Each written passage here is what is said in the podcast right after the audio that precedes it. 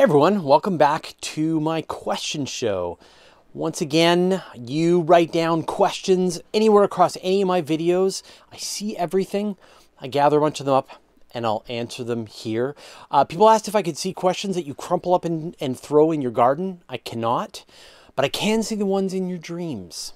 So, now last week we talked about this idea of the supermassive black hole at the heart of the Milky Way and to figure out which way it's spinning, what's its alignment. And I mentioned that there were some papers that showed that it actually has the same spin alignment as the rest of the galaxy, but I couldn't figure out which direction it's going. So, I reached out to an expert. I reached out to Dr. Avi Loeb, who is uh, with the Harvard Smithsonian Center for Astrophysics, one of the people who's working on the Event Horizon Telescope and Breakthrough Starshot and other things. We've interviewed him here, and I asked him the question, and here's what he had to say. We don't know confidently how much spin Sagittarius A star has and at which direction it points. Usually, the rotation axis of supermassive black holes have nothing to do with the host galaxy because the black hole is fed by gas swirling closer in at some completely different orientation. So, so one of the premier experts in this exact subject isn't sure which direction the black hole is spinning. So I think it's safe now for me to say we don't know. All right, let's get into the questions. C4. Hey Fraser, great video as always. I read an article a few months back about the long term, tens of millions of years evidence of human existence if we were to ever go extinct, and it got me thinking. Geostationary satellites seem like an obvious way to leave evidence for our existence since they have little to no drag effects. But I have no idea what their long term altitude stability is like. Over many thousands or millions of years, would every satellite eventually crash back into Earth or be sent into deep space? Or could any orbit around Earth maintaining over a very, very long time? Yeah, great question. The geostationary satellites, these are the ones that orbit at a distance from the Earth where their orbital period around the Earth is 24 hours. And so, from our perspective here on Earth, they maintain a perfect spot in the sky and they remain there all the time. Now, those, these satellites actually do have fuel. They have a specific amount of fuel that they have to maintain, uh, really just to maintain their position in this one spot. So they're being influenced by the sun and being influenced by the moon. They're being influenced by the shape of Earth's gravity well. They're being influenced by other planets. And, and so they are constantly shifting around in their orbits a little bit. And so they have to use this fuel to bring themselves back to this exact perfect spot. So when they run out of fuel, they're going to start to drift and they're going to not be directly over one spot in the sky. Their orbits will get a little bit more elliptical and they will change over time. But they will but you're exactly right. There's no drag that's pulling it down. They're not passing through the atmosphere of the earth. So they're not going to be pulled back down into the earth. They're going to go for however long they can just hang out there until there's some amount of sort of enough perturbations from their orbits that they do get kicked out. Maybe some three body interaction with the moon. And they, their orbit over tens of thousands or millions of years changes to the point that they get caught in the moon's gravity and then kicked out of the Earth moon system entirely. So, so really, they are one of the best places to look, one of the best ways to say that, yes, indeed, um, that that human beings there was an advanced civilization here on earth. And yeah if we were if we went out into space and we detected satellites orbiting the earth that could have been from a civilization that was before us tens of millions of years ago. It's a, it's a crazy idea and it should be one of the first things that we look for when we search other planetary systems. If we can ever get to that point look for the satellites. That'll tell you if anyone was ever there. That's a people people noted the birds last week, so that's a Steller's jay that's yelling at me uh, up above because I am actually standing in the bird feeder, which is also our deck. Arcus. Wouldn't it be possible to use the heat of Venus to one advantage and convert it to electricity, then to cool your rover?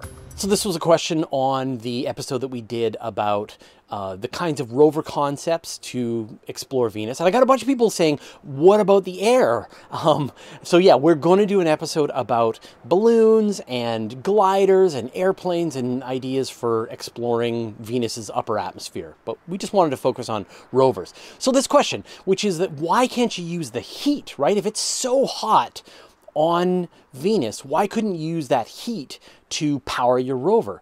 And the problem is that you can only use heat power when there's a difference in temperature. And unfortunately, on Venus, the temperature is exactly the same no matter where you go across the whole planet. Whether it's day, whether it's night, whether you're close to the equator, whether you're close to the poles, it's the exact same temperature. So you don't have this temperature difference that you can exploit if you did have a big temperature difference, say, um, you know, that's how a heat pump works, is that you can exploit temperature differences between the surface and deep underground to be able to extract heat or cool your house. So that's why you can't use the heat from Venus. Carlos Saeva. I find the idea of only Earth having evolved multicellular organisms to be practically unacceptable as a rational concept, even on a pessimistic statistical scenario, considering there's billions of stars with possibly many more planets, and there's always the good possibility that most stars have planets in habitable zones. I think it reeks of local provincialism to think that only Earth alone holds the distinction of having multicellular organisms. It's pretty snobbish to think that we're so unique, if you ask me you are describing the Fermi paradox, right? Like, this is the point that when we look out into the universe, we see 100 to 400 billion stars in the Milky Way. We see 2 trillion galaxies across the entire universe. Each one of those stars, we are pretty certain, has multiple planets, and many of those planets are going to be in the habitable zone of their parent star. The moment that life could form on earth, it did. So life should be everywhere. Everywhere. And yet, when we look for it, we don't see it. And that is the crux of the Fermi paradox, is that it is insane to think that we are the only life forms in the universe. It's crazy. And yet, we don't see them. That's why it's a paradox. That's why it's so maddening. And and that's why we get so uh, like just your mind blows and you sort of get yourself into these contortions every time you try to think about it. They should be everywhere. Yet we don't see them. Where are they? So, uh, I don't blame you that it seems insane. And yet it here we are and we don't see them. Dave Dangerous 74. I have a question. What type of rocks are there on Mars? For example, would I be able to have granite worktops on my kitchen on Mars? Buy a quartz watch made on Mars? So, geolo- I'm not a geologist, so please uh, bear with me. Um, there are, geologists describe sort of three kinds of rocks, right? There's igneous rocks, the ones that are produced by volcanoes. There are sedimentary rocks, the ones that form in layers from in water or bacterial, like life forms can produce this. And then there's metamorphic rock, which is rocks that have spent some, you know, started out as igneous and then went through the earth, and went through another cycle and then came back out and they're changed. Granite, quartz, things like that. And on Mars, it's thought that, you know, the entire landscape is igneous. You no problem finding volcanic rock. And now with the discoveries made by Curiosity, where liquid water was acting on the surface of Mars for long periods of time, they're finding the kinds of rocks that are going to be sedimentary. But it's expected that there will be very little metamorphic rock because you just don't have that kind of active volcanism that we have here on Earth. Now, it might have happened a long time ago, and it's thought that maybe there's going to be metamorphic rocks deeper inside the core of Mars, but for the surface, you're not going to find a lot of metamorphic rock. One idea that was proposed that I saw was that you could have impact craters from asteroids, and that would generate potentially various kinds of metamorphic rock where the impact happens. So that could be a way, but they're going to be very rare. Your granite countertop on Mars is going to be very rare and very valuable. So, um, so maybe explore other options. Lava rock makes a really nice countertop. Nolan, I'm still surprised that I have not heard of any companies applying the printed solar technology directly onto roofing materials, rolled roofing, metal roofing, vinyl, plastic roofing. Just print the solar right onto these materials and you become good to go for roofing installation. A simplistic approach like this is very likely what would be needed to get a large scale adoption and cheaply made solar. The real trick with this, however, would be figuring out how to give a fresh solar coat when the cells degrade.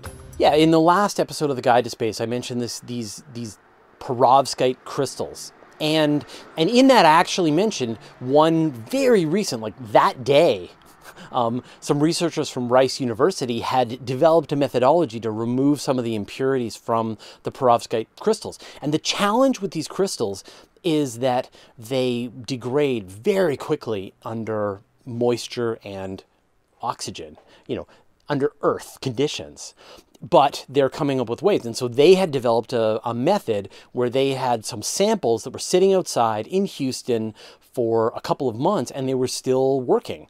So I think that this is a practical materials challenge. That it might just be that you create the material and then you overlay it with some kind of plastic or something like that that seals it in. And then maybe you're exactly right. Over some period of time, they degrade and then you tear them up and you put new ones on. And that is the dream. And that's why everyone is so excited about this technology of solar cells. They're less power than the photovoltaics, but you can just spray on this material onto the side of a building or on the top of a house, and suddenly the whole thing is one big solar panel. And then you hook up your electrodes and you start to generate power. You could spray a car with it and the whole thing is an electric is a solar panel so so obviously the uses of this technology are tremendous and we are just right at the like the cusp of people figuring out how to use it. And hopefully, maybe the developments to make it work in space will have their applications back on Earth, like so many other technologies. Christian J99. Are planets with polar orbits possible? Are there any known planets with interesting or unique inclinations? Yeah, so here in the solar system, all of the planets and Kuiper Belt objects are orbiting in what is called the plane of the ecliptic, and that is the plane that matches the rotation of the sun. And that's because they all formed from one big solar nebula and it turned into this flattened disk as it formed and flattened out, and then all the planets formed in that disk. And so it would be really weird to see a planet that was on a polar orbit, something that was going completely above the sun. Now, it's not impossible, but you would need some kind of mechanism to find it. You would need to be able to see, you know, maybe there's some kind of three body interaction where a planet did a bank shot around Jupiter and then somehow got swung up into some kind of polar orbit. It would probably be highly elliptical. So uh, we don't know of any here in the in the solar system, but in fact, the searches for some of the most distant objects in the solar system, the Planet Nines and, and other Kuiper Belt objects, really, astronomers have searched the plane of the ecliptic quite well. And so, if there are any other objects out there, they're probably going to be above or below the plane of the ecliptic, and they're not going to be perfectly in the rest of the plane. So, there was a press release earlier this year where astronomers had found an exoplanet which actually did contain planets that were orbiting in a super weird polar orbit. So they've actually found examples of this in other solar systems, just not here in ours. Rocco V. 1% the mass of the galaxy? That's huge. No way that's right. Yeah, last week I said that the mass of the supermassive black hole at the heart of the Milky Way is just 1% of the mass of the galaxy. The bulk is actually the the, the dark matter halo that surrounds the entire galaxy.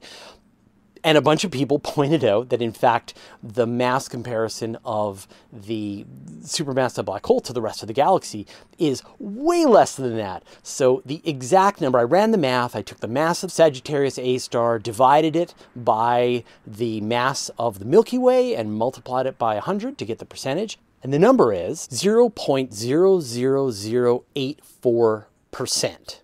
So it's a fraction of a fraction of a fraction of 1% of the mass of the Milky Way. So I'll, I won't make that mistake again. And it's amazing how little. So the supermassive black hole is not the anchor of the Milky Way. It is not what everything orbits around it. It is just one, you know, very important, very massive chunk of the galaxy, but it is not what everything is is orbiting around.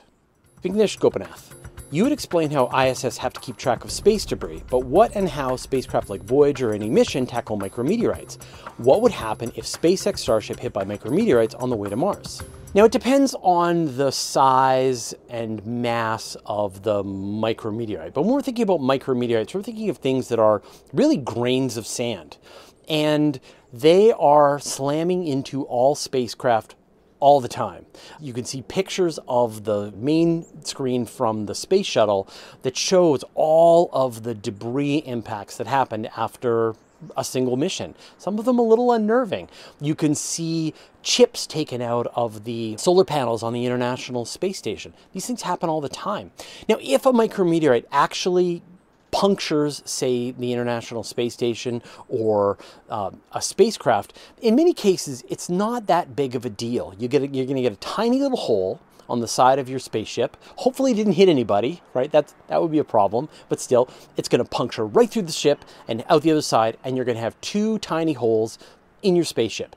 Now, people sort of imagine this explosive decompression. The moment you get this tiny little hole, then the whole thing explodes and it's gone. But no, a tiny little hole. You could stick your finger over the hole while the air is escaping out of your spaceship. You know, give it a couple of days or maybe weeks and your air is going to go out into space, but it is not really that dangerous. So they're going to assume this is going to happen.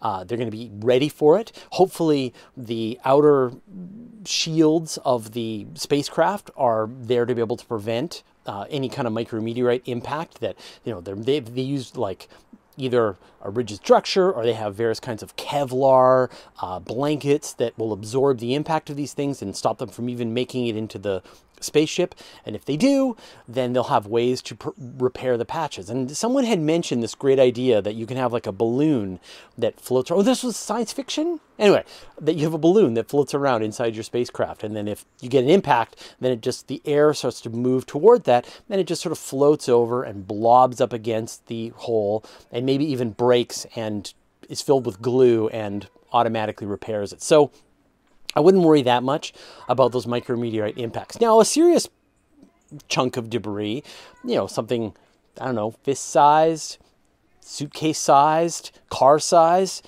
then you've got a bigger problem. But for the kinds of material that they're most likely to hit, you don't have to be worried about it. Sicknicks. Why is a black hole still a black hole if it loses enough mass to go below what a black hole could form in the first place? Like, why do stellar black holes not evaporate and turn into an object without an event horizon when they get below the mass of an object that a black hole will be formed? Black holes are defined by their density.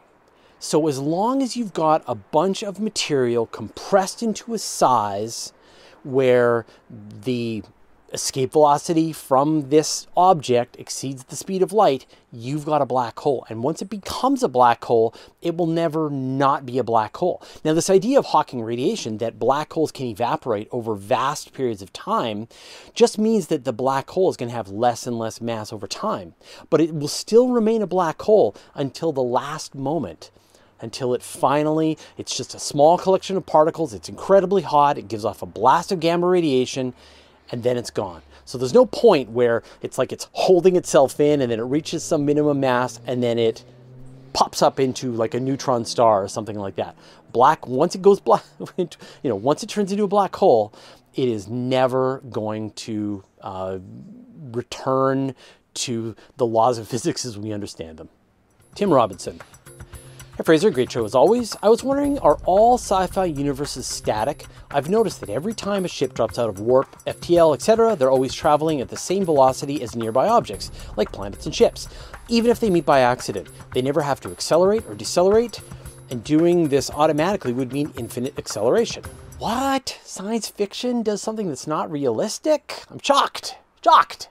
Um, yeah, when you think about the solar system, you think about the Milky Way, like like think about the Earth. Like right now, you're standing on the Earth, and the Earth is turning, and you are going a thousand kilometers per hour, turning around with the Earth. But the Earth is moving at 30 kilometers per second around the sun and all the planets are moving and the sun is moving and i forget what 230 kilometers a second or something around the milky way and so everything is moving and so if you're going to go from one star system to another, you actually not only you have to make the the jump of however many light years it took to get there, but you then have to match the velocity of the star in whatever frame of reference you're now in.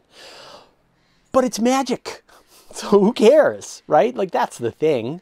Yeah, if to be realistic, after you you fire your warp drive, um, and then you then you want to be realistic. Then, when you arrive in the system, you're going to need to have some other method, some impulse drive that will allow you to calculate the orbit and match the orbit of whatever, you know, the velocity of the object that you're trying to, to go into orbit around. And if you play a game, like say play Kerbal Space Program, everything's orbits right? Everything is is moving in various kinds of orbits, and you think in orbits. It is not about taking a direct line.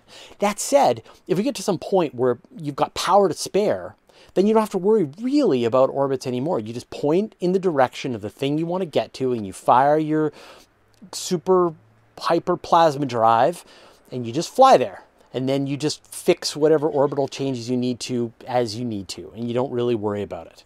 Um, and to sort of think of an example, when you're here on Earth, you're going a thousand kilometers per hour, following, you know, if you're at the equator, you're following that Earth at that speed. And yet when you get to the North Pole, you're going zero kilometers, so you're turning once every 24 hours. And so you've you've gotten rid of a thousand kilometers per hour of of velocity to go from the equator to the pole. Well, how did you do it? You did it bit by bit as you drove directly towards the pole. And you didn't think about or care the fact that you were getting rid of a thousand kilometers per hour velocity. And that's the way super futuristic science fiction magic spaceships are going to work.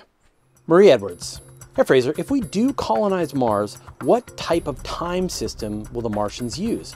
Will it still be 24 hour clocks based on Earth time, or will they stretch the seconds to be a full 24 hour Martian day? Yeah, in case you didn't know, uh, a day on Mars is like 24 hours and 39 minutes.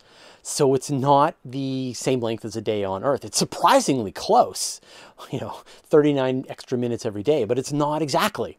And so time on Mars is going to work differently from time on Earth. And it's not just going to be like daylight saving time, like every day the clocks are going to differ. And in fact, the people who worked on a lot of the Mars spacecraft, pe- people who worked on Spirit and Opportunity and Curiosity, they live on Mars time.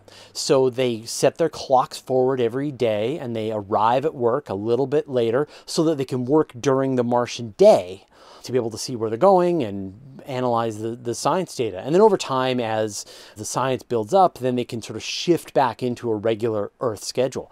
So, what will the Martians do, right? The one option is they add a tiny little bit of time every hour so they still only have so a, so a 24 hour watch will work or every day is just a little longer. And I don't know what they're going to do. I don't know what the solution. If you want to have a day be 24 hours long, then then you'll just change it so the time doesn't work exactly right, but you'll always know what it is time on Earth.